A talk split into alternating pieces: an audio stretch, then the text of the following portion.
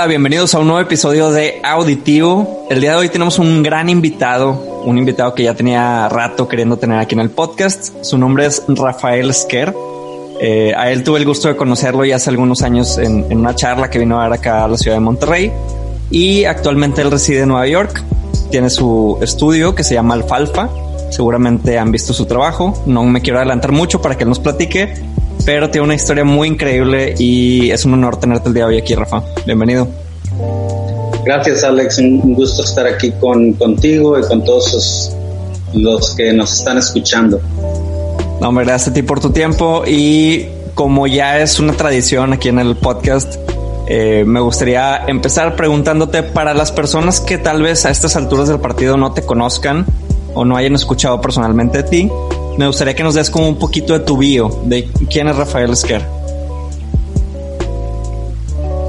Bueno, eh, soy eh, originalmente nací en, en, la ciudad de Álamos, bueno, el pueblo más bien de Álamos, que es un, está en el sur de Sonora. Este, mi papá era maestro, se encargaba de construir escuelas en, en, en áreas rurales. De los primeros como ocho, ocho, años de mi vida fueron así como ambulante entre, entre ranchitos. Ajá. Y cuando mi papá se jubiló, nos fuimos a Guatabampo. Eh, entonces pasé en Guatabampo 10 años de mi vida. Eh, luego, cuando terminé la prepa, pues realmente quería ninguna de las profesiones que entendía en ese tiempo o que conocía eh, sobre todo en un, en un, pueblo en el norte que no hay tanta comunicación y obviamente no había nada de, la, de lo que existe ahora, ¿no? De internet uh -huh. y eso.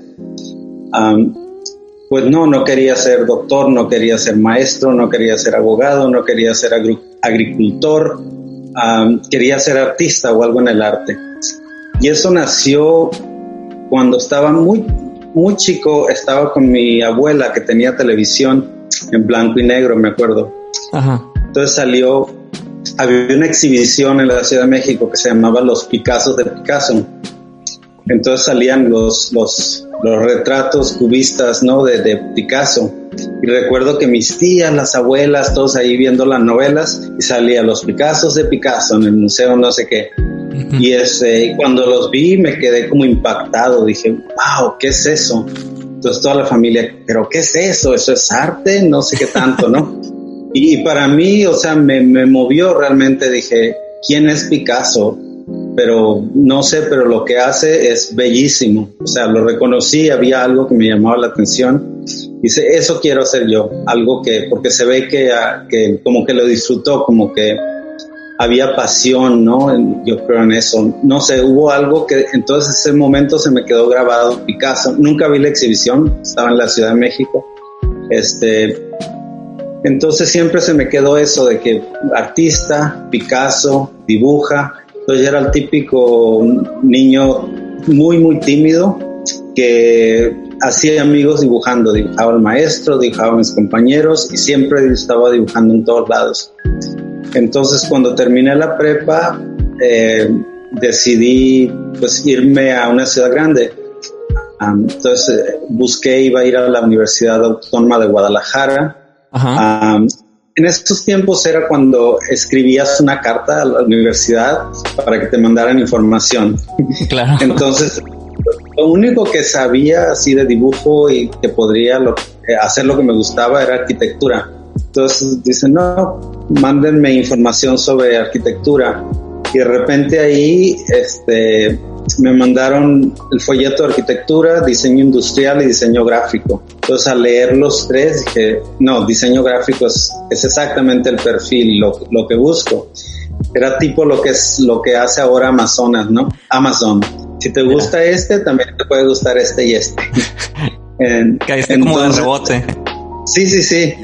Y dije, no, esto es. Entonces a la hora de, de salirme del pueblo, dije, bueno, me voy a, a, Guadalajara, me voy a la Ciudad de México. Pues de una vez a la ciudad más grande de México. Entonces me fui a México, um, iba a estudiar y me preparé para el examen para la UNAM. Ajá. Siempre me encantaba ver este, la biblioteca, ¿no? Increíble, con los murales de Siqueiros y todo eso. Y claro, en ese tiempo no sabía qué programa estaba mejor, simplemente, bueno, es una universidad muy grande, ahí ha ido familia, ahí quiero ir. Ah, pero el día del examen me perdí y nunca llegué. Entonces no presenté el examen y dije, bueno, ¿qué hago? No me quiero regresar a Sonora. Entonces busqué y este, me, em, me inscribí en una escuela de fotografía y ahí estuve haciendo un año fotografía que, que realmente fue muy bueno porque aprendí con mucho a observar, realmente poner atención a los detalles, ¿no? De lo que ves por un, por el visor. Y, esa decisión fue, ok, con tal de no regresarme, voy a meterme algo medio relacionado al arte y después tú pensás volver a intentar entrar. Exacto, sí, dije, bueno, eh, quiero ser diseñador, quiero ser diseñador gráfico, pero no, no se puede ahorita. Entonces, ¿qué más puedo hacer? Entonces entré a una escuela privada de fotografía en, Coyoacán, que no necesitabas hacer examen ni nada, ¿no? Nada más te inscribías, pagabas y ya. Entonces estuve ahí un año. y ya estando pues ya en México, conociendo más gente, me enteré que la UAM en ese tiempo, la, la Universidad Autónoma Metropolitana, tenía muy buen programa en diseño, este, muy innovador en ese tiempo. Entonces decidí presentar el examen para esa universidad un año después, entonces ahí sí no me perdí. Llegué, este, y, y bueno, quedé, quedé y estuve ahí un, año antes de que el, por cosas del destino me, me fui a Los Ángeles. De hecho fue en 1900, a finales de los noventas, de los ochentas, perdón, cuando el diseño gráfico, la, o sea, la Macintosh, este, todo el mundo, ¿no? Que es el futuro del diseño, todo es en la computadora, no sé qué tanto. Entonces en la universidad había laboratorio de computadora, pero era nada más para los que estaban en el último semestre. Okay. Y en ese tiempo como que todo estaba en inglés. Entonces eh, siempre he tenido ese, con mucha ambición de, de, de, tratar de ser lo mejor que puedo ser. Entonces dije, no, ¿cómo le hago para de aquí, estaba en el tercer trimestre, a que llegue al último, tengo que saber inglés. Entonces, pues dejé la universidad por un, por un año, pedí permiso y me fui a Los Ángeles a, a estudiar inglés y eso. Que fue en el 89, ¿verdad? En el 89, exactamente, sí.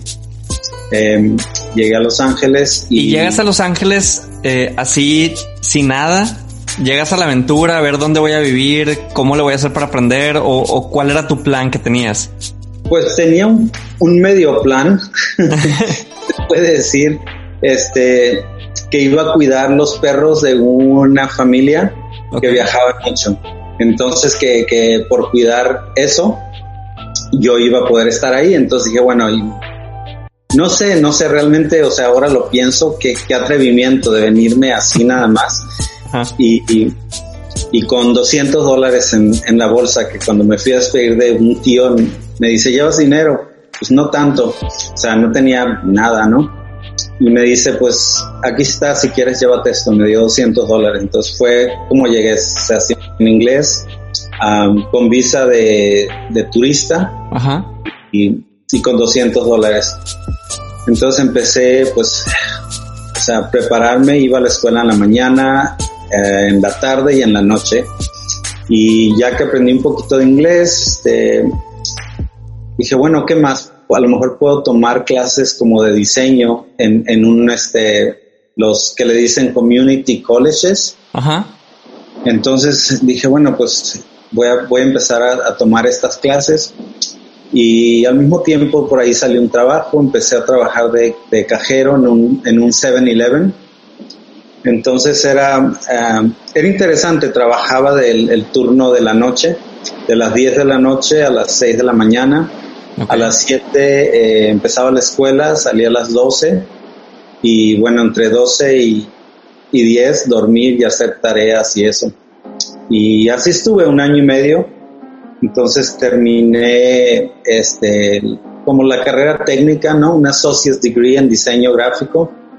Y y mientras estaba en la escuela también salió otra oportunidad de, de trabajar en una revista bilingüe, esas que se reparten semanales gratis.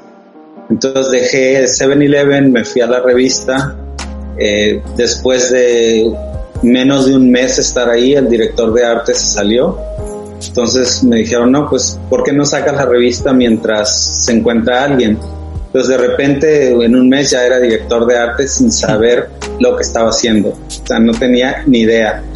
Y Pero ya estaba haciendo lo que buscabas hacer, ya era diseño. Sí, exacto, sí, ya estaba haciendo diseño y ya este, o sea, ya veía, consumía como diseño bien hecho, veía las revistas, todo eso, iba a la biblioteca, entonces trataba de implementar las cosas que veía en la revista.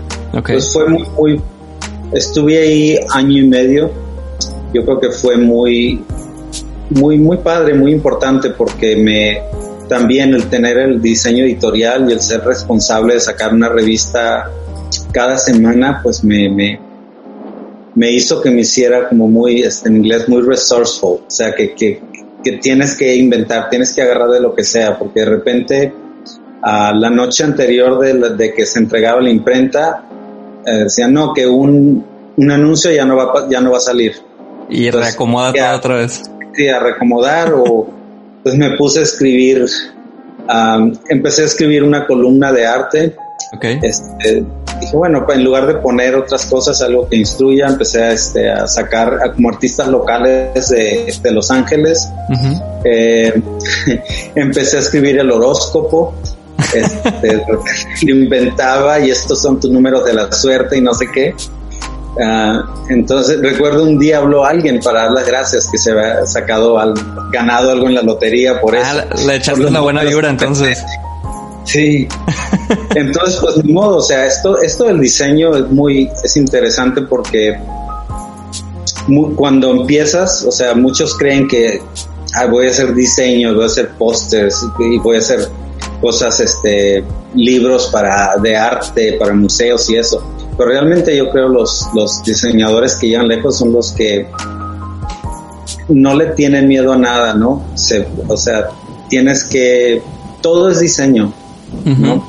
Entonces uh, tienes que aprender a escribir, tienes que aprender, tienes que leer mucho para, porque todo, todos los mundos que experimentas afuera del diseño hacen que tu diseño sea más rico, sea más Exacto. profundo, tenga más concepto.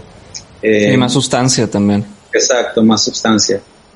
Entonces, bueno, estaba en la revista, mis maestros de, del, del Community College me decían, Rafa, tú tienes que seguir, tienes mucho talento, o sea, ahí me dieron beca y todo eso, ah, me gradué el, el número uno de la clase, todos los maestros me apoyaban muchísimo, me decían, tienes que, que, seguir, hay una escuela muy buena que se llama Art Center College of Design, que eh, es muy competitiva, sería muy buena para ti. Uh -huh. Entonces, uh, obviamente es particular, la, la, la, educación en Estados Unidos es carísima, o sea, es muy, muy cara. En ese tiempo, en 1993, o sea, todo esto lo había logrado después de 3, 4 años de llegar a Estados Unidos. Eh, creo que pagabas 35 mil dólares al año. Oh. Entonces, pues, no, no, no había. Sí. Ah, entonces, preparé el portafolio, dije, bueno, preparo el portafolio y, y aplico para una beca. Ah, me aceptaron y me dieron una beca como del 20% y dije, bueno, gracias, pero no gracias, no puedo. Ah, entonces volvía, volvía este, el próximo trimestre a, a a meter el portafolio, le puse más trabajos, inventé más cosas, uh -huh. lo hice como más creativo, entonces me dieron una beca por el 50%. Ok. Y, y, dije, bueno, voy a intentar otra vez, la tercera es la vencida. Ajá. Uh, y en ese tiempo, claro, estaba ahorrando, ¿no? Tú ibas por el 100%.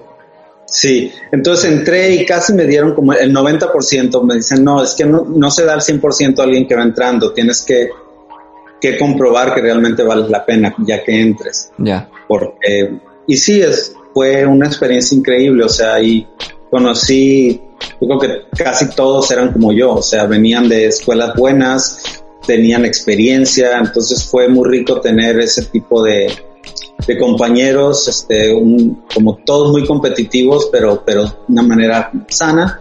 Este, y bueno, este, terminé Art Center College of Design, que está en Pasadena, California. Ajá. Me gradué con distinción, también fue el, el como el más alto de la clase. Eh, entonces, antes de graduarme, ya tenía tres ofertas de trabajo. Ahí mismo, en, en California. Sí, eh, una para Nike para irme a, a, Portland, a Oregon, otra en, en Capitol Records, ahí en Los Ángeles, y otra una agencia de, de diseño interactivo que empezaba también lo de web en okay. 1996 acá en Nueva York. Entonces dije, bueno, la de Nike, super padre, puedo tener un futuro muy, muy, muy bueno y todo lo que hace Nike y uh -huh. todas las posibilidades que te da. Y también Capitol Records era cuando se hacían álbums así padrísimos y todo eso que ahora pues ya no existe. Uh, bueno, decidí Nueva York por, por, porque había estado en Nueva York, me había enamorado de la ciudad, me encantaba, me encanta eso de que no, te, no necesitas carro para andar en ningún lado, la libertad que tienes, que tienes aquí, ¿no? Y que todos como que es muy, como que todos somos iguales, todos andamos en el metro, todos podemos ir a, a los mejores restaurantes o al restaurante de la esquina, o sea, está como muy eh, lo cultural, la, multicultural de, y también de que aquí es como el pienso que es el centro de muchas cosas, ¿no? Entonces vienen como que gentes muy padres de todos los de todos los medios eh, que quieren ser escritores, que quieren uh, ser millonarios en la bolsa, que quieren ser diseñadores famosos, que entonces me hizo muy padre seguir en esta en esta cosa de, de, de, tener gente que te motive para seguirte superando. Oye, Rafael, por ejemplo, yo sé, evidentemente, ahorita viéndolo en, re en retrospectiva, fue la mejor decisión. Digo, y tu historia lo avala. Pero en ese momento que venías como de esta lucha de la beca, de y tenías ahí enfrente la oferta de trabajo, por ejemplo, de Nike, ¿no fue sí. para ti como difícil rechazarla? Um, ¿O la ciudad simplemente te enamoró y dijiste, no, me voy a Nueva York? Sí, dije, bueno, si, si, si aquí tengo la oportunidad de Nike, este, dije, no sé, como que estaba en un momento muy crítico de, de, de dónde voy a vivir mi futuro, ¿no? Um, okay. Entonces me quedo en Los Ángeles. Los Ángeles siempre lo vi como una ciudad de paso nunca me sentí como en casa, como que esta es mi casa, me siento muy bien. Siempre sentí, aquí vengo como a aprender, a, a tener experiencias, pero no es mi punto final. Y, y, cuando vine a Nueva York, recuerdo fue un 4 de julio, que es el día de independencia de acá de Estados Unidos. Ajá. Um, venía con un amigo y una hermana. Entonces de repente se paró una limusina y dice, los llevo, los llevo por el mismo precio de un taxi. Entonces entramos a Nueva York, o sea, la primera vez en una limusina y el 4 era en la noche. Entonces cuando empezaron los, todos los juegos artificiales, dije, wow, o sea, como que hubo algo mágico en ese momento. Fue tu bienvenida perfecta. Y todo eso dije, no, no, no, yo de aquí soy. sí. Y luego, este, entramos y, y mi amiga Sally, que es que es este como una hippie de los 60 bohemia, tenía una fiesta con todos sus amigos artistas. Ajá. Entonces así como que entrara esa cosa así como como una película realmente, ¿no? Este un chavito con todo eso, dije, no, o sea, me encanta la gente, me encanta todo, me encanta caminar. Este, aquí, aquí tengo que regresar, aquí quiero yeah. quiero hacer mi carrera. Entonces no fue tan difícil por ese por ese punto, ¿no? Porque dije, ¿qué es lo que puede pasar? Realmente es, si no te arriesgas, ¿qué es lo que puede pasar? Te quedas donde estás, uh -huh. que estás bien. Entonces lo único que, um, si no te arriesgas, nunca vas a saber, ¿no? Sí, si no te pones como en ese lugar como incómodo, fuera de tu zona de confort, no, no sabes qué hay para ti. Y, y, y, creo que en tu camino eso ha marcado tu, tu, trayectoria. O sea, siempre has buscado salirte de donde estás, salirte de donde estás para buscar qué más, qué más, qué más. Entonces, llegando a Nueva York, llegas a esta agencia. Sí. ¿Y cómo te reciben? ¿Qué proyectos empiezas a agarrar? ¿Cuál fue tu experiencia? Bueno, eh, para esto era una, la agencia me pagó este, la mudanza y me pagó el, el boleto y ya tenía un salario decente. Entonces era como que, qué padre.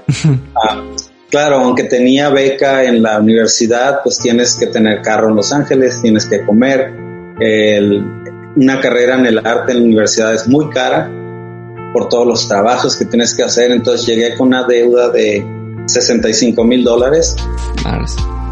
Eh, pero con una oferta de trabajo dije, bueno, se haga eventualmente. O sea, creo que la educación es la mejor inversión que puedes tener en la vida. y después de estar cuatro, llegué en septiembre, sí. En, en enero se me vencía este mi, mi visa temporal que tenía de, de trabajo, como una residencia temporal. Ajá. que ese que bueno, es un poco complicado porque mientras estaba en California se presentó un programa de, de que podías obtener este, el, green card. entonces apliqué, me recibieron, entonces me dijeron, en un año vienes por tu green card permanente. Entonces en ese año hubo muchos problemas, entonces el caso nacional se fue a la corte. Entonces me, me, tuvieron como en limbo por, por años. Entonces me decían, bueno, mientras si ganas, si ganan ustedes ya te dan el green card, si no ganan pues te van a deportar. Pues estaba en, e, en esa cosa y cada año tenía que renovar, tenía que ir a, las oficinas de migración y me tocaba el 14 de enero siempre. Pues ya en enero voy y me dicen, ¿sabes qué? Este, perdieron el caso entonces me dice, van a empezar a, deportar a todos, todas las personas. Y, wow, o sea, acabo de llegar a Nueva York, tengo una deuda de 65 mil dólares y regresar. una oferta de trabajo, sí. Sí, sí, sí. Entonces, bueno, les dije a los de la agencia que antes de eso eran como que sí, Rafael, todo lo que quieras. Entonces les dije, ¿saben qué? A partir del 14 ya no tengo permiso de trabajo. Pues me dijeron, bueno, a partir del 14 ya no tienes trabajo pues de repente me vi sin trabajo, este, con, con este, el peligro de, que me regresaran a México.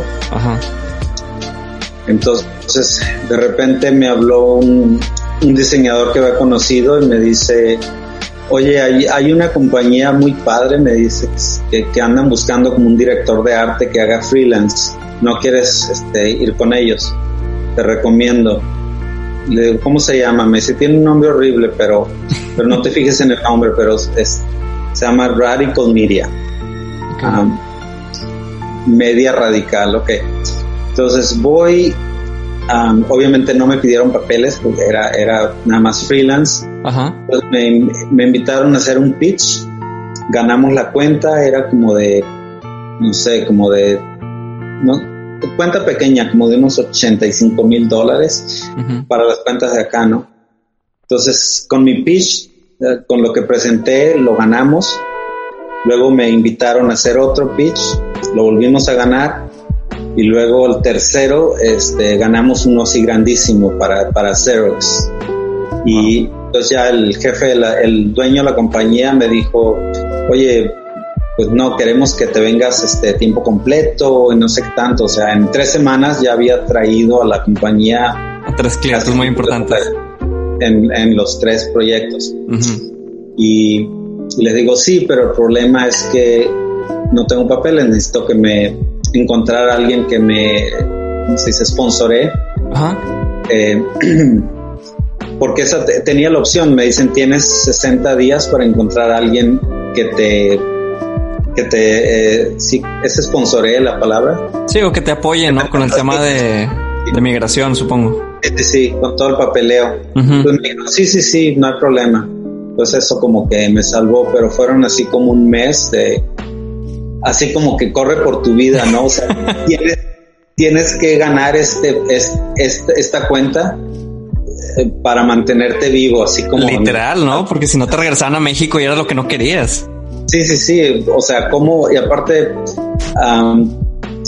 había gente que había pagado, había firmado para que me dieran estos préstamos. Ok. Entonces, si yo me regresaba, se los cobraban a ellos y todo, o sea, hubiese sido muy complicado.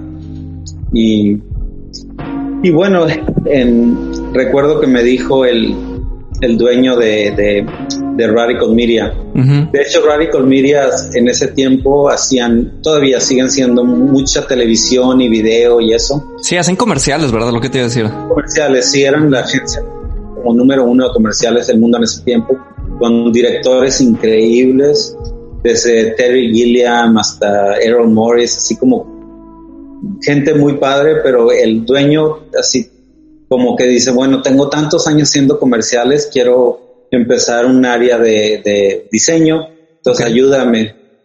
Este, en ese, en ese tiempo me dice, todo el mundo me está pidiendo una página y si, si le hacemos páginas tenemos mucho trabajo. Entonces contraté diseñadores, contraté este, programadores, etcétera. Entonces como que fundé eso. Entonces me dijo, me dice, quiero que me ayudes a a que sea la agencia de diseño número uno de Nueva York. Yo le digo, sí, o sea, pero pensando, está loco, o sea, está, hay tantas cosas, pero, pero claro, sí. Y, y lo curioso, después de siete años, que estuve ahí siete años y medio, fuimos nominados para el, Premio Nacional de Diseño del, del Smithsonian, del, del, Museo Nacional de Diseño, que es como el, el, lo máximo, como el Oscar de diseño. Um, contra MTV, contra otra, una agencia que se llama Second Story. ¿Y cuál fue el trabajo por el, que los nominaron? Eh, es por todo, es como por... por ah, por, portafolio, tipo. Sí, sí, por, lo que has venido haciendo. Ya. Pues para ese, para ese entonces, pues ya habíamos hecho, lanzado campañas para la ciudad, ya había hecho este trajes olímpicos para las Olimpiadas, bueno, para varios países, ya había hecho cosas para Bjork, o sea, para um, George Harrison, ¿no? También. Para George Harrison, eh, había este, había este, ¿cómo se dice? Inventado o propuse programas, por ejemplo, cuando estaba en, Radical Media, le dije a mi jefe, en lugar de mandar galletas, una botella de vino, gorras para Navidad a nuestros clientes, ¿por qué no les mandamos una bolsa de, de lavandería? Ah, sí me acuerdo mucho ese proyecto tuyo. Ajá. Entonces me dijo, ¿para qué no? O sea, para que vayan a su closet, pongan su ropa vieja y la y buscamos a alguien a donde donarla. O sea, y, y, sí, me apoyó con la idea, entonces para, es, para, para esto pues ya ese proyecto también ha ganado mucha publicidad, se, había salido en revistas, en blogs y eso. Y, y bueno, o sea que yo creo que el portafolio que teníamos era como muy diverso, desde cosas sociales hasta cosas como internacionales como las Olimpiadas. Este... Por ejemplo, de esa época que trabajaste con, con ellos ahí en Radical Media, eh, ¿con qué proyecto te quedas o, o, cuál sientes que fue algo que, que marcó mucho tu, tu, carrera en ese tiempo? No sé si fue un proyecto en pues, así específico, pero yo creo que fue la mentalidad del dueño. Ok. De, de, no sé, como que siempre buscar oportunidades, siempre, este, cuando empezó todo esto, por ejemplo, lo de Netflix, ¿no? Que ahora todo el mundo, este, quiere hacer su programa y que salga en Netflix. Él ya lo estaba haciendo en ese tiempo, o sea, contrató escritores, contrató, hubo como un equipo de, de le llamó desarrollo de cine y televisión. Ok en donde nada más era, puso a directores, puso a escritores, puso a cinematógrafos, puso a, diseñadores como yo, entonces todos nos juntábamos como a pensar qué tipo de programas podemos este, proponer a, los programas grandes como MTV, a las compañías grandes como MTV y todo eso. o sea, tenía una mentalidad como muy avanzada para su época. Sí, sí, sí, muy avanzada para su época y muy, o sea, como que se convirtió en uno de los mejores productores de comerciales, pues ya, esa meta, ahora cuál es la que sigue. O sea, no, no, descansa en, eso. Ok, y, y, aprendí pues mucho a presentar proyectos, a sí, cómo vender, que es una cosa para diseñadores muy importante que no, no la enseñan en la escuela, ¿no? Exacto.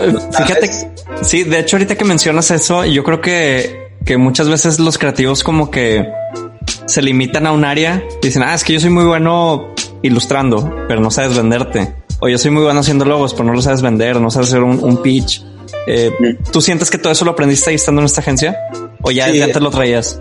Eso fue un entrenamiento total. O sea, yo era un diseñador como, como purista, como que ay, que la tipografía y que esto, que no lo toquen. Entonces ya que, que, que, no, que no es sagrado, que es, que es como que algo, algo vivo, orgánico, ¿no? Que, que puede ser maleable.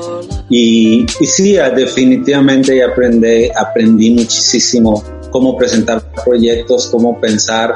También el, el, el tener estos este, workshops con, con otras disciplinas pues también me ayudó a ver las cosas desde tu punto de vista. Y, el, y fue como un mini ensayo, ¿no? Para tener mi propia empresa, porque yo contraté a, a los diseñadores, yo dirigí al equipo, o sea, siempre fuimos un equipo pequeño, como 12 gentes cuando, cuando había más. Ok. Pero, pero yo creo que fue muy buen entrenamiento para, para ahora que tengo mi, mi estudio.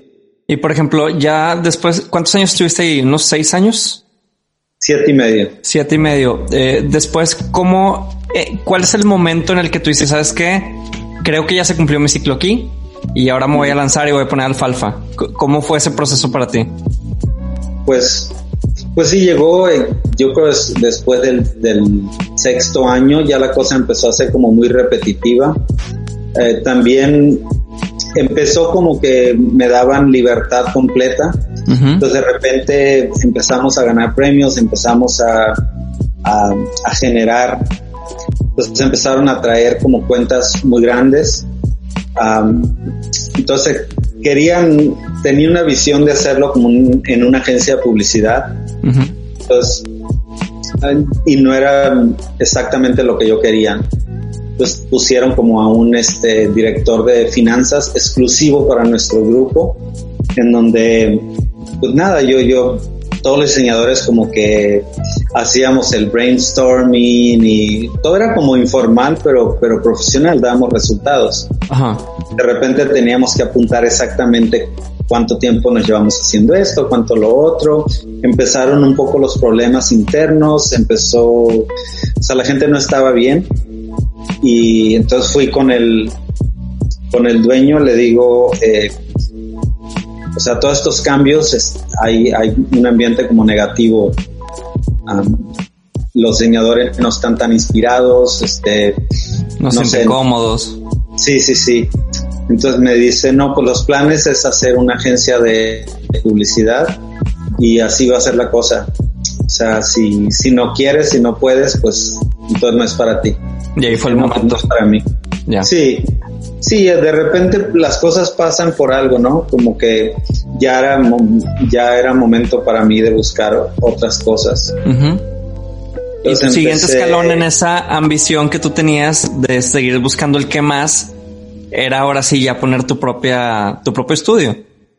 Pues de hecho, de hecho no, fue como orgánico pensaba, bueno, en un futuro quizá tenga mi propio estudio, pero no, se me hacía como muy, muy rápido, como que, no sé. Entonces después de eso ya estaba como muy, o sea, el último año era de viajar y de ir a una reunión, de salir de una reunión y la otra y, y estar en reuniones de repente o escuchando ideas de clientes ejecutivos que decía yo, no, o sea, para nada, pero lo tienes que hacer porque los presupuestos son grandísimos. Ah, entonces ya no me sentía bien este, con hacer cosas que no estaban alineadas como mi ética. Ajá.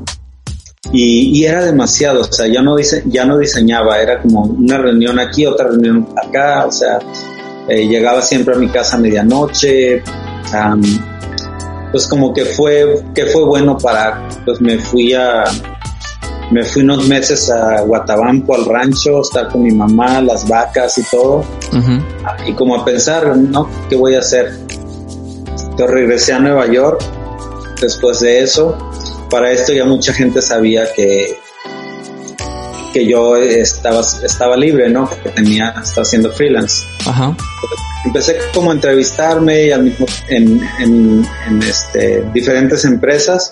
Al mismo tiempo empecé, me empezaron a llegar mucho trabajo de freelance. Ah, entonces llegó el momento que, curiosamente, eh, me estaban ofreciendo un puesto de director creativo para RGA. Entonces me dijeron, queremos que lleves la cuenta de Nike. otra vez. Otra vez Nike. Este, pero todo lo que es digital y todo eso ah, fue como en el 2004. Y ya fui como a cuatro entrevistas, ya estaba casi a punto de decir que sí, pero había algo que no sé si me encanta esto de freelance, ¿no? Y de repente me llegó una aplicación de para alguien para hacer las prácticas, un intern. Ajá. Pues, bueno, entonces mi, la misma esta Sally, mi amiga que es diseñadora de modas, la, la hippie, en donde fui a su fiesta la, la primera vez, Ajá. Que, claro, es como familia, ¿no? Ahora ya es mayor. Tenía su, um, tenía todo un piso en, en el, en el Garment District eh, y me dice, oye, porque para no, que no trabajes en tu casa, vente aquí, pon una mesa, un escritorio, tengo demasiado espacio. Entonces ya de repente se fue como mi primera oficina y empezó a trabajar este chico conmigo. Pues me gustó como que tener un asistente eh, y, los proyectos fluían bien. Entonces dije, bueno, no me quedo con esto. Ya le dije gracias a los de um, RGA y y seguí con eso y así fue, fue como orgánico. Ok. Entonces, pues no tenía empresa, no tenía nada, entonces de repente alguien me dijo, no, tienes que tener un contador, un buen contador es, lo primero que necesitas como en tu empresa. Ajá. Entonces, eh, recomendaron a alguien y me dice, ¿cómo se llama tu, tu negocio? Digo, no, no es negocio, soy yo. No, me dice, eso es un negocio. Se llama, vas a poner tu nombre o y ya dije, ah, no, pues le pongo otro nombre. Porque siempre me ha gustado trabajar en equipo, no soy de que, ah, Rafael Esquer diseña, es, siempre es como alfalfa y todo lo que hacemos realmente es como en equipo. Es un equipo, sí. Sí, sí, esto del diseño es, realmente un equipo y lo hace más rico para mí, lo, hace, lo enriquece más. Fíjate que yo, me identifico 100% con, con esa mentalidad. Eh, yo también siempre he buscado que el reconocimiento sea grupal eh, en todo lo que hacemos, que los proyectos entre más cabezas y más manos involucren, eh, pueden tener diferentes matices y, y pueden alcanzar más eh, éxito. Entonces, como que eso de alejarte un poco del spotlight y realmente poner a todo tu equipo al frente, creo que es súper importante. Sí, sí, sí, muy importante. Sí, me encanta también este como empujarlos a que piensen más, a que traigan más ideas y, y sí, o sea, lo, lo, que hacemos, por ejemplo, en el estudio, empieza un proyecto y, y todos ponemos ideas. ¿no? Claro, yo soy el director creativo, el fundador, el que tiene más experiencia, entonces es como el que el que pone todo, ¿no? Y como que el que arma el rompecabezas con todas las piezas. Pero, pero realmente son, son todos.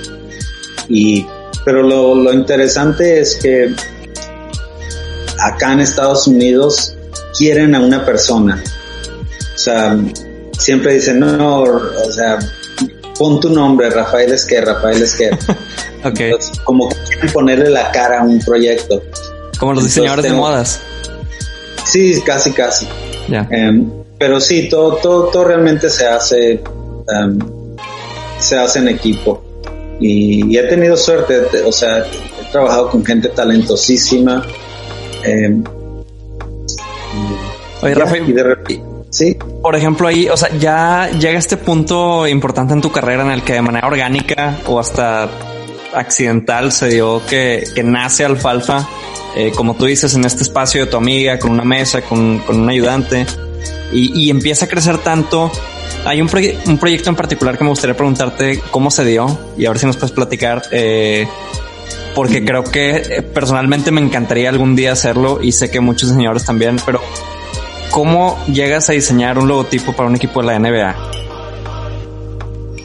Por pura, todo, por pura coincidencia y porque precisamente diseñamos los trajes olímpicos para para las Olimpiadas del 2002. Todavía estaba en, Radical Media. Ajá. las de invierno, ¿verdad? Sí, perdón. Fueron las Olimpiadas de invierno. Las de invierno, sí, sí, sí. Entonces en ese tiempo, este, también fue muy curioso porque mi, de repente llegó un día mi jefe, el dueño de, la empresa, me dice, oye, anoche cené con una diseñadora japonesa, me dice que tiene un proyecto interesante. Bueno, tiene dos, me dice, le habló el Cirque du Soleil para que le haga toda la producción, todos los vestuarios y todo eso, pero también le habló este para que haga trajes olímpicos. Ya. Entonces, entonces me dijo que no, no podía porque ella era sola, que no podía hacer los trajes olímpicos, que si hubiera en Montreal. Entonces me dice, pero le dije que hablara contigo y que a ver, a ver qué pasa si, si le puedes ayudar tú. Y le digo, ¿cómo se llama? Ese Eiko Ishioka. Yo dije, Eiko Ishioka. O sea, Eiko Ishioka realmente, eh, cuando era estudiante en la escuela, en universidad, era como mi Biblia ir a ver su trabajo sacó un libro muy, muy bueno, bueno, que, que sigue, o sea, es clásico, que lo ves ahorita y se parece que lo, que es trabajo de ahora, o sea, no envejece. Este, que se llama Eiko by Eiko. Entonces, Eiko ha ganado Oscars, se ganó el Oscar por los vestuarios para Drácula, la película de, de, Coppola, Francis Coppola, ganó Grammys por, por algo que hizo un, un paquete especial para Miles Davis. Eh, se ganó un Tony por escenario que hizo. O sea, realmente yo es una evidencia. genio, sí, sí, sí. Yo dije, wow. O sea, trabajar con alguien que en mi vida pensaba. Pues eso también fue, yo creo que es muy importante tener mentors. Pues trabajé con ella así como que ella y yo trabajando, trabajando. Eh, Fui al otro día, me dice, háblale a su asistente y, ve y conócela a ver, a ver qué pasa con este proyecto. Y, y sí, o sea, nos vimos en un café, platicamos, y me dice, quiere que lleves tu portafolio, el trabajo que has hecho acá. Fui con el portafolio, pero realmente hablamos de, de, no sé, de política un poco, de la situación actual, de de historia de Japón, de México, de arte. y al final me dice, ¿has diseñado moda? le digo, no. Me dice, ah, qué bueno, entonces sí vamos a hacerlo. Porque ella también quería alguien que fuera totalmente ajeno a ese, a ese espacio de la moda. Qué padre. Porque piensa que va a traer una visión fresca. Entonces ella fue como la directora creativa de todo ese proyecto de las Olimpiadas y, yo fui como el diseñador, claro, con mi, con mi equipo. Y, sí, fue, fue padrísimo. Entonces el, el cliente eh, quedó súper contento con, con, lo que hicimos. Eh, eh, organizó una exhibición de los trajes. Entonces en, en, la villa, en la Villa Olímpica en Salt Lake City había como una galería con los trajes. Entonces iban todos los, los, este, los deportistas, los reporteros, o sea, estuvo muy, muy padre. Qué increíble proyecto ese. Entonces, ah, de repente también salió en el, en el New York Times. Um, entonces, eh, en este tiempo, cuando salió en el New York Times, el 2002, los, los Rockets eh, estaban, yo creo que eran el equipo que estaba hasta abajo de toda la, la liga del NBA. O sea, no vendían, este, no tenían buenos jugadores, fue así como las etapas ah, malas del equipo. Entonces tenían un nuevo dueño que dijo, no, lo, lo voy a revitalizar. Quiero un nuevo logo, quiero nuevos uniformes, quiero este, incluso un, nuevo estadio, ah, un estadio nuevo. Y entonces esta persona leyó el artículo en el New York Times sobre los trajes y dijo, quiero que ese equipo me, me haga los trajes para los Houston Rockets. Ok. Entonces le habló a, a Eiko, que era la líder, y este, y Eiko dijo, no estaban contentos con el logo que le estaba diseñando Adidas. Entonces Eiko dice, no, nosotros lo hacemos también. Y, y así fue, o sea, por, porque hicimos lo, de las Olimpiadas, salió en el New York Times, lo vio este, el dueño y... Y te hablaron. salieron los uniformes y salió este el logo, entonces el logo yo me encargué de hacerlo y ahí con los uniformes. Y, tengo entendido que gracias a ese trabajo que hicieron, la marca de los Rockets de Houston dio un giro total, ¿no? Sí, sí, sí. De, de, de, o sea, las tiendas del, del NBA, del NBA, ni siquiera vendían los trajes de los Rockets. Nada de los Rockets porque no, no, pues no había, no era vendible. y después, eh, nada, ahorita está, se ha mantenido entre los 10 más, este, más vendidos. sí, más vendidos de, y claro, también este, en ese tiempo eh, firmar, firmaron a, a Yao Ming, el, este chino gigante que era una estrella en ese tiempo, entonces como que todo eso influyó, como que se juntaron muchas cosas, ¿no? Y este, y bueno, ya tiene casi, no, como 17 años ese, ese logo y se sigue vendiendo y todavía de repente me llegan este correos de gente que le encanta, correos de gente que dice te vas a morir por haber por haber hecho eso y quitar el otro logo que me encantaba. Pero es lo que me gusta de los deportes, que los fans te dicen lo que, lo que es. Y generó conversaciones, positivas o negativas, pero generó un cambio en el equipo. Sí, muchísimo, sí. Sí, es, lo que aprendí también de EICO, o sea, que, lo que hacemos debe de, motivarte, debe de inspirarte, debe de hacerte sentir bien, ah, porque eso influye en, en lo que alcanza ese logo. Eso es algo que les digo a mis diseñadores constantemente, ¿no? Que, disfruta el proceso de diseño. Es bien difícil, pero disfrútalo. Porque, porque cuando lo disfrutas, cuando se ve que, los, que lo estás haciendo con, con pasión, sale algo con pasión. O sea, se ve el resultado. Exactamente, sí. De hecho, te quería preguntar, eh, quería brincar a, tu proceso creativo, porque sé que eres una persona que valora mucho no solamente como que la ejecución, sino todo lo que hay detrás de la ejecución, todos los bocetos. Sé que te encanta bocetar. Eh, platícanos un poquito de cuál es, el, es tu proceso para llegar a, resultados tan increíbles. Claro.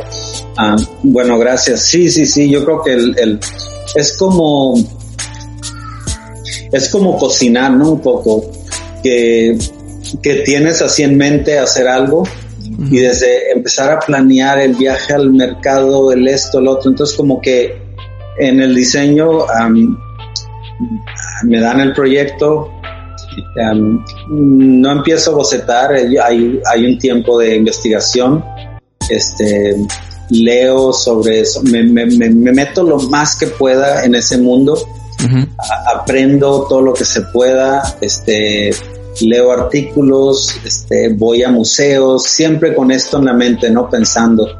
Pues todas estas influencias, este, empiezan como a, a salir ideas. Entonces, ya que, ya que estoy así como muy empapado de, de todo, de información, de, de cosas visuales, de de, de, conceptos, de, de, todo eso. O sea, me agarro de lo, de lo que sea. Ah, y, y, ya dejo todo y empiezo a bocetear. Pues como que dejo que ser como un filtro de toda la información empieza a salir. Es como que tienes que llenar tu mente de, de información, si no, pues no, no sale mucho, ¿no? Exacto. E, es que me he topado en el camino con mucha gente que que erróneamente, desde mi punto de vista, y creo que vas a coincidir, eh, que cuando tienen que, hacer un proyecto les piden un, ya sea un logo, un diseño, lo que sea, automáticamente se van al iPad o a la computadora o así y ahí empiezan a trabajar. Y, yo coincido contigo en que tiene que ser un trabajo súper anticipado, eh, con experiencias, con lectura, con, con visitas, con otras cosas totalmente, a lo mejor hasta incluso ajenas al proyecto en sí pero que ya una vez que te generen como estos, eh, estas conexiones o, estas nuevas eh, herramientas que te da eh, la investigación, ahora sí ya te puedes poner a, aterrizar algo y vas a algo mucho más rico a que si tú hubieras sido la ejecución directamente, ¿no? Sí, exactamente. O sea, yo lo que veo es que mucha gente usa la computadora para diseñar y, y, realmente no. O sea, tú eres el diseñador y tú tienes que tener, eh, estar en control. Es solo una herramienta para ayudarte a terminar lo que tú ya has hecho en tu mente. Exacto. Eh, y, si, y si no tienes un concepto, una idea, o sea, te, puedes perder porque sí, o sea, se ve, se ve bonito si le pones un montón de filtros y todo ese rollo, pero al final es diseño que no, que no tiene profundidad, que no tiene sustancia, que no tiene idea, que no uh, desechable, muy muy desechable. Exactamente, sí. Sí, pero, pero me encanta el, el, bocetear, el, hacer bocetos, bocetos. De repente una idea la puedo hacer hasta 100 veces. Ajá. Es como seguir escarbando, escarbando, escarbando y vas encontrando más, encontrando más. Ya del primer boceto sobre la misma idea hasta el boceto número 100. ah, estoy exagerando un poco, pero... No, pero sí te entiendo, ese proceso es, es, largo. Sí, enriquece muchísimo. y, y sí, o sea, tienes que tener pasión porque puede ser algo muy obsesivo. Y si no te gusta lo que haces, pues qué hueva. Oye, Rafa, y por ejemplo, ahorita que dijiste obsesivo, porque yo, yo me considero que soy una persona que se clava con los detalles, pero creo que en un punto así obsesionado con ellos. Eh, cosas que a veces digo, no, hombre, esto el cliente ni lo va a notar. Yo como que ya le dedico horas de trabajo o días de trabajo porque siento que tiene que estar de cierta manera. ¿Tú crees que existe la perfección? ¿O tenemos que llegar a un punto en el que digamos, sabes que ya está bien, aunque se pueda seguir mejorando? Sí, tienes que, tienes que parar porque no, yo creo que no existe. O la perfección como, como nosotros pensamos que es, no existe. Yo creo que no, no puedo decir que he hecho, este es el diseño perfecto. Siempre, siempre digo, pude haber hecho más. o, o cuando veo algo, Ah, no sé, de repente que, hago unos murales y todo el mundo, ah, qué padrísimo y todo eso. Lo único que veo son como las cambios. Y, si, mm, si le muevo un poco acá, si este color, no sé. Pero, pero ya, o sea, tengo que, tenemos que relajarnos un poco porque, ah, porque si no es como una, un tormento. Sí.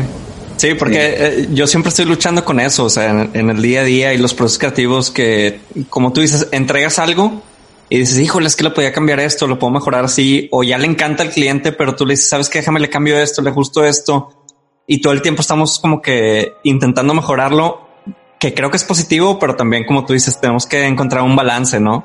Sí, sí, sí. Si no nos volvemos locos. tienes que, sí, tienes que saber cuándo, cuándo, cuándo parar. Y de hecho los proyectos con menos tiempo como que me gustan más, porque como que estás en el, agarras el momento, ¿no? Momentum. Y luego de repente hay proyectos que, que se van alargando, alargando, alargando y, y no sé, después como de que de tanto cambio me confundo, digo, ¿esto está bien o ya no? Ya, sí. ¿Y cómo fue el, camino para empezar a trabajar con la ciudad de Nueva York? Porque para los que están escuchando, eh, el logo de Made in New York, por ejemplo, eh, lo hiciste tú, Rafa, eh, y ahora también el del 311, también es, un logo que, tienes en la agencia. Entonces, platícanos un poquito este acercamiento y, la importancia que ha tenido el trabajar para la ciudad de, de Alfalfa. Sí. Mira, el, para serte honesto, el, último proyecto que hice en Radical Media fue el de Made in New York. Ok. fue, empezó por un, un, trabajo muy pequeño que le hicimos a la ciudad.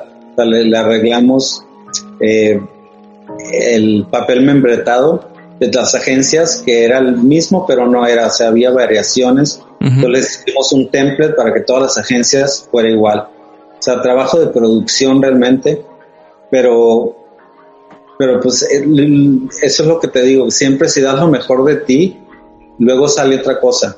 Entonces vieron que estaba bien hecho, que estaba bien organizado, pues dijeron, oye, fíjate que vamos a lanzar esto del, del 311 y, y lo contratamos una agencia, pero no nos gusta para nada lo que están haciendo. Este, y claro, te, tenían lo típico, la estatua de la libertad hablando por teléfono, o un taxi, o, una manzana, algo muy, muy cliché, ¿no? Sí. Y entonces le digo, bueno, ¿y, cómo se llama el, es, es 311, pero ¿qué tienen que hacer? No, dial, marcan. ¿Y por qué no le llamamos así? Dial 311. Y pum. Y hacer, ya les digo, algo que realmente lo vea la gente. Ajá. También ya había trabajado con la, con la impre- impresora de la ciudad, entonces sabía que no, ten- no tienen, o sea, tenías que hacerlo lo más simple posible para que siempre saliera bien. Entonces era, fueron dos colores, 100% amarillo, 100% negro Ujú. y ya dial 311, o sea, marca el 311 y un cuadrito nada más. Ah, y pues nada, o sea, llamó mucho la atención porque en, en esta ciudad que hay tanta Tanto ruido visual. visual, Mm. este, de repente hace algo limpio, este, pues funcionó y ahorita se ha convertido casi como, como el logo nacional para cualquiera, este, cuando quieras hablar información sobre el gobierno, ya lo usa el 311 San Antonio, el 311 San Diego, etcétera, y es el mismo cuadrito. Entonces de ahí salió mi último proyecto que hice en Radical fue el de Made in New York, eh, que, fue una idea de Bloomberg, el, el, que el alcalde de la ciudad en ese tiempo, porque fue luego después del 11 de septiembre que se acabó, la gente no quería venir a filmar, a hacer producción en Nueva York. Ah, se iban a Toronto o a Londres, otros lados a hacer escenas en Nueva York. Entonces fue para, para atraer la producción. Entonces, este, un programa que daba incentivos a, a casas productoras, a, eh, de ese tipo, para que vinieran a hacer trabajos en Nueva York. Pues les daban como este descuentos en los impuestos, les ayudaban con todo, les, faci- les facilitaban mucho. Entonces, Ajá. si tú haces este, tu producción más el te- te- del 75% en Nueva York, te ganas como ese, ese sello calidad, Made in New York. Ok. Ah, Entonces por eso fue como un sello de, de calidad. Y que también gráficamente es, es bastante simple, pero se volvió como muy icónico. Sí, sí, sí, es lo, es lo que es lo que me gusta de- del, del diseño, que no me gusta el diseño como que siempre ha existido, como que no es nada nuevo, que dices tú lo ves y dices te sientes bien, o sea que Se oh, familiar. Sí, sí, sí. Sí, este eh, lo conozco, es amigo mm, de toda la vida. Entonces, este, sí, los, los neoyorquinos les encantó y, o sea, de repente me encuentro hasta en el metro, este, chavos con un tatuaje de Made in New York en el brazo y cosas así. Sí, ¿Cómo te hace sentir eso? Pues muy padre, la verdad. O sea, decir, pues de repente hasta, hasta como que digo, ¿este es un mock-up de la computadora o es, o es verdad? Ujú. Eh, pues sí, es muy padre porque, porque realmente dices tú, wow, o sea, sí lo, sí lo hice bien, ¿no? Sí funcionó. O sea, la gente lo, lo adora, se identifica con él y era exactamente lo que, lo que quería. Y con algo súper simple, clásico. Sí. Y por ese proyecto han caído más, o sea, de repente tiene muchos fans que, que, buscan quién lo hizo y me dicen, oye, quiero que me hagas el logo. ¿Cómo me encontraste? Ah, es que hiciste el Made in New York. Ah, ok. Pues muy, muy padre. Sí, es que te digo, creo que tu trabajo y para la gente que, que nos está escuchando, en verdad, tómense el tiempo, busquen Alfalfa Studio, tienen trabajo increíble.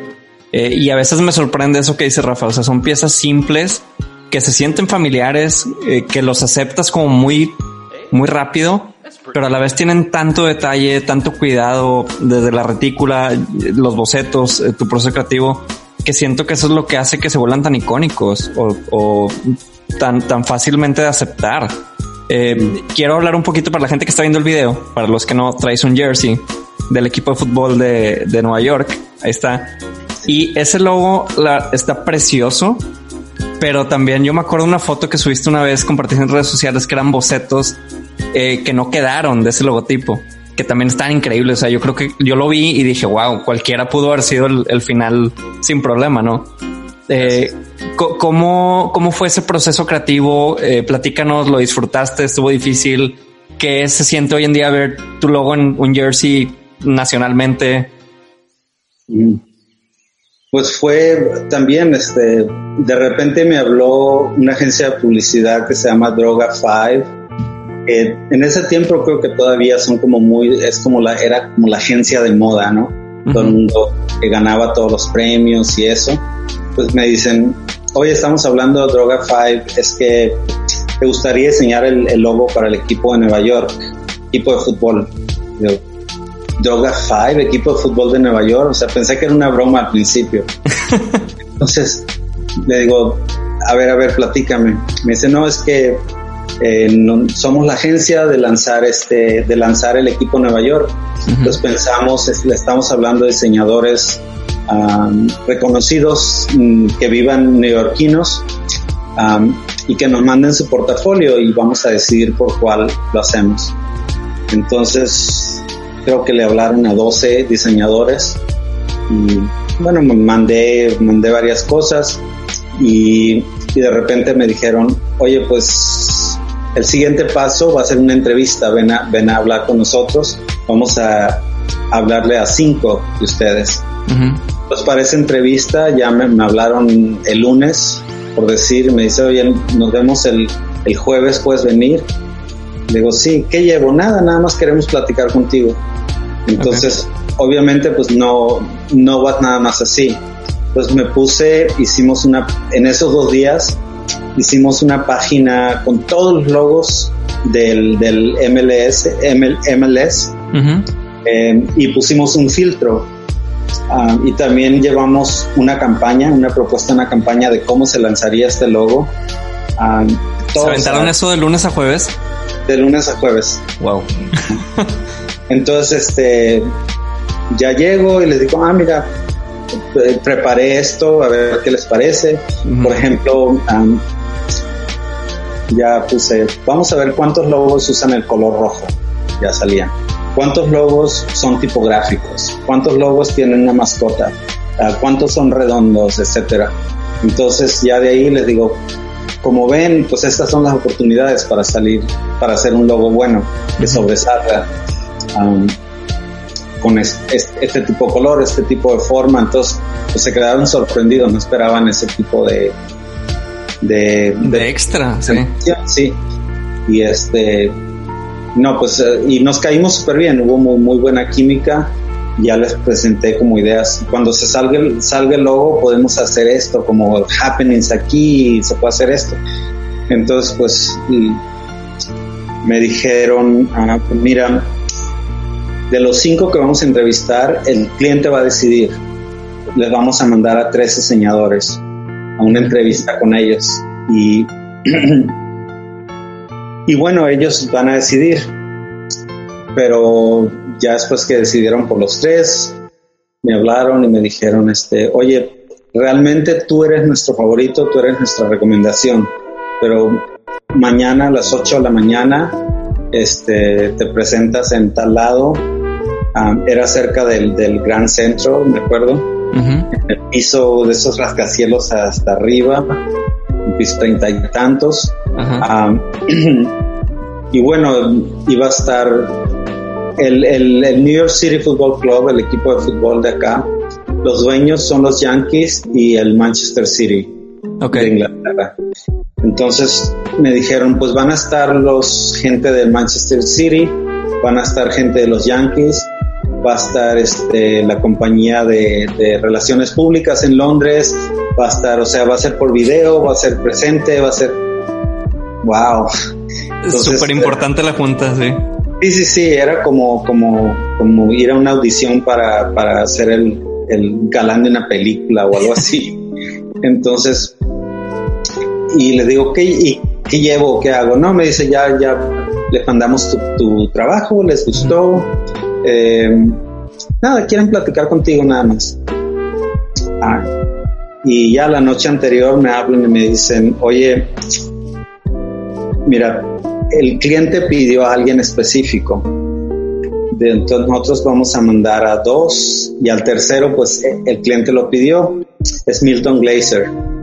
Wow. Y yo dije, no, pues ya, ya yo soy relleno, o sea, ya, ya esto, ya esto no va a funcionar. Ah, porque si el cliente pidió Milton Glaser, querían un diseñador famoso de Nueva York, pues es Milton Glaser. Lo sé. Ah, eh, y ya yo fui el primero que, que me presenté a la junta. Me fui como que con mucho tiempo anticipación. Claro que el metro se descompuso, se paró a medio, antes de llegar a la última parada del Gran Centro. Este, estaba como a tres, cuatro cuadras de ahí de, de la estación del, del Gran Centro. Este, cuando salgo faltaban como cinco minutos para las ocho de la mañana, estaba lloviendo a cántaros. Qué hijo. Todo en contra, sí. Todo en contra, sí, sí, sí. Ya es que ya no me tocaba. Entonces traté de agarrar un taxi, obviamente en lluvia y en esa, en esa área de Nueva York jamás encuentras un taxi disponible. Pero dije, no, pues me voy corriendo. Pues me fui así corriendo, llegué empapadísimo. Eh, como unos 5 o 10 minutos tarde. Ajá. Entonces, este, y todavía, bueno, en esos, en esos lugares tienes que presentar tu identificación y todo eso. Pues así, o sea, todo empapado. Agarro el elevador y ya todos estaban esperándome en la sala de juntas. Entonces entré así como Bridget Jones, mojado, tarde y así como sin, sin nada. Ajá. Ah, y y ya no, pero fueron buena onda, no me siento tener problema, yo le digo, I'm sorry, I'm sorry. Um, y ya todo el mundo haciéndome preguntas, de repente no entendía el acento inglés. Um, y bueno, pero, pero realmente yo creo que lo importante es, es ser tú, ¿no? ¿Y, estaban todos los, los tres diseñadores allí o eran individuales las entrevistas? Individuales, sí. Ok. Yo creo que les tocaba más tarde.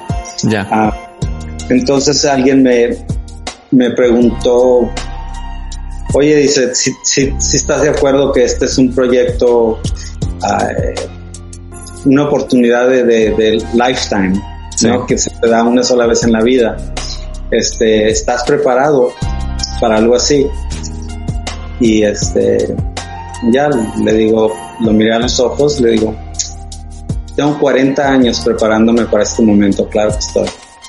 Entonces recuerdo que alguien ah, estaba el de finanzas enfrente de mí, así como una laptop, un, inglés ah, que a los ingleses no le lees nada. o sea, no sabía si estabas, estaba contigo, no expresión de nada. Y de repente cuando dije eso, vi que vio a su computadora y como que sonrió o algo así, como que le cambió un poco. Le sacaste un gesto. Sí, y ya después me di cuenta, este, uno de los, eh, porque me mandaron, cuando me eligieron, me mandaron a una semana a Manchester City para que estudiara la marca, para que estudiara la historia, porque la querían traer acá a Nueva York. Este, me dijo, cuando dijiste eso, me dice, yo le dije a, Don, he's the one, I want to work with him. Entonces de repente, Increíble. sí, y ya pasaron dos semanas ah, después de esa entrevista. Yo dije, no, pues Milton Glaser ah, ya lo está haciendo. Esto fue en noviembre, tenía que terminar para la primera semana de enero. Pues realmente hacer un logo haciendo meses es brutal, ¿no? Es, muy poco tiempo para algo tan grande. Eh, pues ya le hablé a la agencia y les digo, oye, pues gracias por invitarme, fue muy padre conocerlos. Eh, ojalá se dé otro proyecto y me dice, no, no, no, no, no, no se han decidido. Este, le, encantó, les encantó tu entrevista, ¿no? Todavía no sabemos. Ya justo esa tarde, fue un viernes, ya me, me hablaron, me dijeron, oye, quieren trabajar contigo y que si puedes estar en Manchester el lunes. Entonces empacar, digo sí. Entonces ya, ya. ¿Qué sentiste en esa llamada? nada, así como que, wow, o sea, increíble. Realmente cuando iba en el, en el, en el metro a, a, la entrevista, de repente, o sea, dije, este proyecto, o sea, va a ser un equipo de fútbol, va a ser como el tipo los Yankees. Eh, el fútbol está creciendo muchísimo, va a dejar al béisbol algún, en, el futuro, al básquetbol yo creo también. Eh, entonces se va a convertir en, en 100 años quizá en el deporte más popular de este país y quizá el New York City Football Club sea uno de esos equipos legendarios en ese tiempo. Entonces decía así como que quiero que me lo den nada más para inspirar a las generaciones venideras, ¿no? Que sepan que un mexicano lo pudo hacer. Que digan, wow, Rafael es que este debe ser latino. Que le ganó un pitch a Milton Glaser. Sí, sí, sí. Una leyenda. Sí, no, no, no lo podía creer. Entonces dije, pues qué padre, o sea, realmente por eso, por, por el legado que dejas y por lo que puedes inspirar, ¿no? Porque yo cuando empecé también en esto del diseño no había en Estados Unidos nadie que, que, que fuera como yo, que, que, fuera latino, que diga, que me inspirara, ¿no? Como un, como un modelo a seguir. Sí. Y, y, así fue realmente la, la Rebeca Méndez, no sé si la, la has oído, es una diseñadora muy, muy buena, muy famosa Em, era la única persona y ella fue la que me inspiró en ese tiempo. Dije, Rebeca Méndez debe de ser latina. Si ella pudo, yo también. Entonces así como que nos vamos inspirando, ¿no? Sí, porque es, algo creo que, que has tenido siempre muy presente y, y, me encanta cómo lo platicas en las entrevistas y cuando te hacen artículos y todo. O sea, tú hablas mucho el, el cómo dejar tu legado, cómo dejar eh, ese antecedente para que las generaciones de hispanos y de latinos y, de gente que quiera romperla y seguir su sueño, que sepan que lo pueden hacer. Claro, sí, sí, sí. Sí, es, muy importante, pero es, es disciplina, es trabajo, es entrega, es, tú lo sabes, o sea, en, en, esto no, no, no descansas, pues tienes que tener la pasión para tener este, la estamina de seguirle. Sí, exactamente. Si, no la tienes, esa gasolina no vas a llegar muy lejos. No. Porque, eh, y sobre todo eh, en, tu historia, eh, sé que desde niño tuviste que sacrificar mucho y tuviste que dejar muchas cosas de un lado, o sea, desde salirte de tu pueblo, dejar a tu familia, los viajes, las deudas, los trabajos temporales. Fueron muchos sacrificios que tú hiciste, pero creo que el día de hoy, si ves en retrospectiva, fueron buenas decisiones y fueron sacrificios que dieron frutos. Entonces, pues los que nos están escuchando, o sea, sí lo, o sea, les va a costar, a todos nos ha costado algo, pero sí puedes dar esos pasos. Sí, sí puedes. Y aparte, la vida es, es, son experiencias. Y yo creo que cada experiencia como que la tenemos por algo. Yo recuerdo las, el año, el año cacho que trabajé de 10 de la noche a 6 de la mañana sin, sin saber inglés y eso pero conocí este, mucha gente, como que me expuse a otros mundos. Eh, este 7-Eleven estaba en la esquina de La Brea y Sunset Boulevard, que era la esquina más transitada del mundo en ese tiempo. Era donde estaban las prostitutas, era donde pasaba todo eso. Entonces yo era así como el chavito de, de 20 años, de 19 años, que casi no hablaba inglés, que llegaban las chavas este, y me platicaban sus vidas y y cosas así. Entonces fue como experiencias muy enriquecedoras, ¿no? Que, que, que tal vez las das por hecho, como que no, no piensas que van a influir en tu personalidad o en tus decisiones. Entonces, lo hacen. Sí, sí, sí, todo, todo, todo, todo, todas las experiencias buenas y malas ayudan a, a, a llegar donde estás.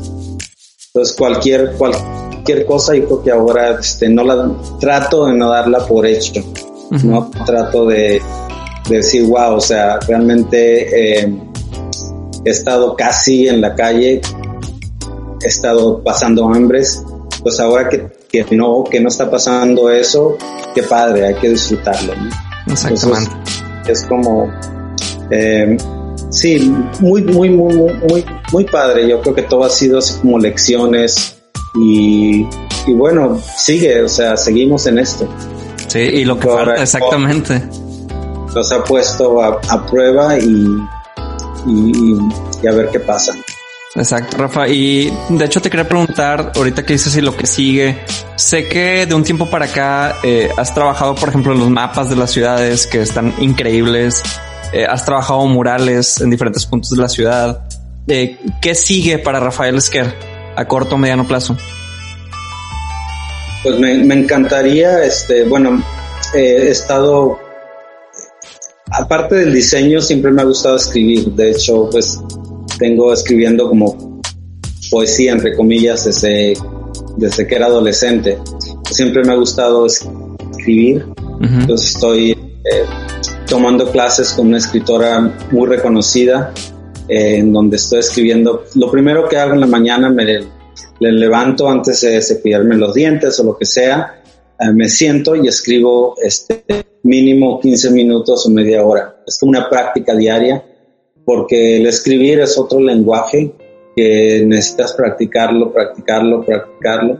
Yo creo que todas estas experiencias que he tenido de, de buenas y malas, de, de, salirte, de dejar a la familia, de, de tener triunfos, de todo eso, este, como que me han dado muchísimo material para, para expresar. Entonces, he conocido gente muy bien, gente muy mal, en, económicamente, de todos los sentidos. Entonces, yo creo que toda esa riqueza, hay muchísimo, como que me, encantaría seguir escribiendo, no sé, seguir escribiendo. Eh, como que dominar, eso es otro reto, es, es el lenguaje de escribir. Que, que es un ejercicio diario y pues, seguir escribiendo, quiero seguir haciendo esto, esto los mapas, es, hablando de obsesiones, se ha convertido en una obsesión. Eh, eh, ya terminé, ahora estoy haciendo estados, Estados Unidos, que, es, que, es, que es interesante porque empezó así como que esto lo voy a hacer porque me, me llama la atención, me hace sentir bien, quiero hacer algo bonito, algo para mí. Este, entonces primero hice Nueva York, hice un icono por cada edificio, por cada museo, hice los parques, pues terminaron así como más de 400 iconos formando el mapa, como, como ya lo has visto. Y nada más lo tenía ahí en, en, la pared y todo el mundo decía, oye, está padrísimo, si lo, si lo imprimes, yo lo compro, yo lo compro. Entonces, dije, bueno, lo voy a imprimir. Y salió en blogs y de repente se empezó a vender, a vender, a vender, a vender. Y dije, bueno, pues sigo, hago Londres, hago París, hago este, Tokio, he hecho cinco ciudades ahorita y, y luego dije, bueno, voy a hacer los condados de Nueva York, hice Brooklyn, hice Queens, hice el Bronx, uh, hice Manhattan y ahora estoy haciendo este estados. Entonces es padre porque se, algo que empezó con pasión, con, con algo que, que, tú haces nada más para ti, por complacerte a ti mismo, se está convirtiendo en negocio. O sea, ya tenemos la tienda en Amazon, ya lo vendemos a, lo mandamos a todo el mundo y ya tengo este, de hecho, por esos mapas me llegó un representante de artistas, mm, que, que, me lo está vendiendo por comisión por como regalías. ellos producen todo, lo ponen en miles de cosas y ya nada más me tocan las regalías. Entonces, uh, pues, están, pues, están hermosos, son piezas súper bonitas y si alguien lo quiere, los que nos están escuchando, métanse a la página y véanlo en el Instagram de Alfalfa. Eh, está muy, muy bonito. Y tienes versiones de día, versiones de noche, eh, con negro, oro. Están muy, muy bonitos los acabados y el diseño, ¿no? Sí, sí, sí, la, la, la impresión la hacemos en, en India porque eh, una de mis, de mis diseñadoras, que ahora es mi socia en, la tienda, este, está en India, con el, la mejor imprenta de India, que son muy buenas. Un papel italiano de, de, de, calidad de museo, o sea, realmente son como piezas de museo lo, lo, que, lo que entregamos. Ya sí, porque me, me, encanta, o sea, la calidad, como que no me gusta sacrificarla en ningún, en ningún aspecto.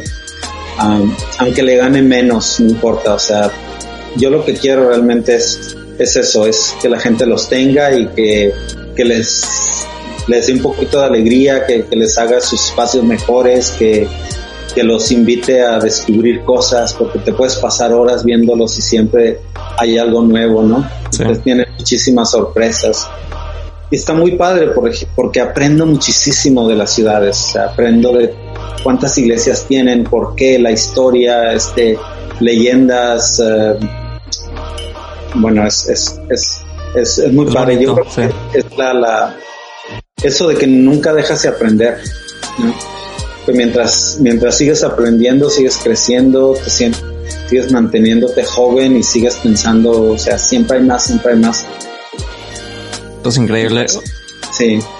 Oye, y ya una, una pregunta que le hago a todos mis invitados para, para cerrar el episodio que, que estoy disfrutando muchísimo. La plática ha estado súper amena. Eh, esta pregunta es un poco más de... Es sencilla, rápida y es más para conocerte como en el aspecto personal. Si tú te pudieras ir a una isla, bueno, más bien, si te tuvieras que ir a una isla desierta tú solo y te pudieras llevar una comida, un disco, una película y un libro, ¿qué te llevarías?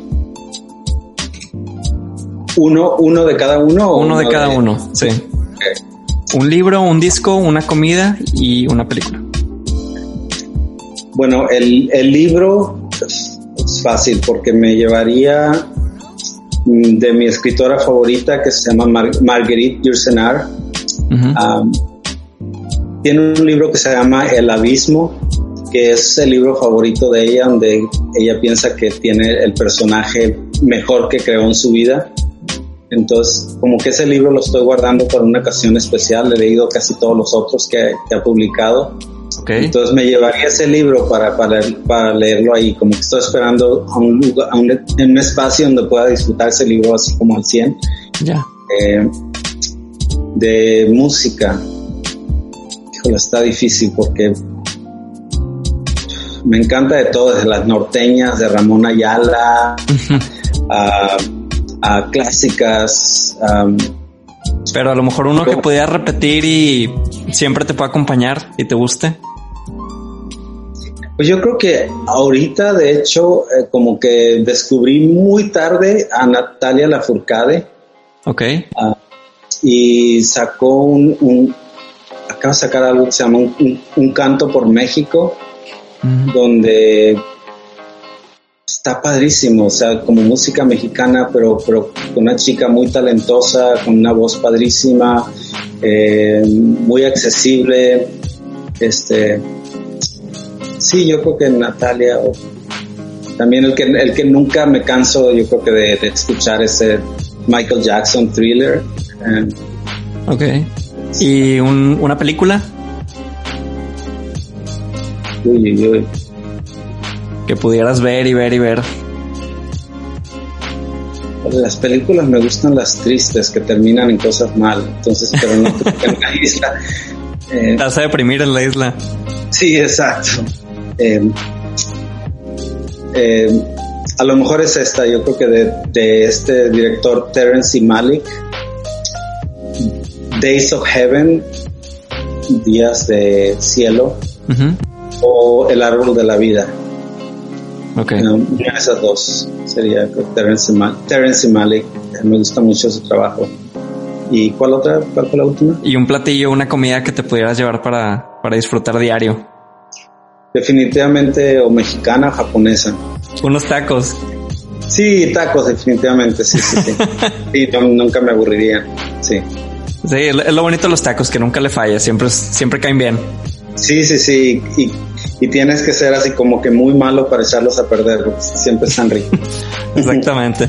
Oye, pues Rafa, pues te agradezco muchísimo tu tiempo. Estuvo increíble la charla. En verdad es que tienes eh, mucha historia y muchas anécdotas que, que, compartir. Y pues nada, la verdad estoy muy feliz de haberte tenido aquí en, en Auditivo. Pues gracias a ti, qué buena onda y felicidades por, por el podcast. Y nada, un placer como siempre platicar contigo y ojalá nos veamos pronto. Y pues saludos a todos este, mis compañeros mexicanos y a seguirle echando ganas y a disfrutar de, de lo que se pueda. Exactamente. Pues bueno, pues muchas gracias a todos los que escucharon y llegaron hasta este punto del episodio. Les mando un saludo y nos vemos en el siguiente episodio auditivo. Bye.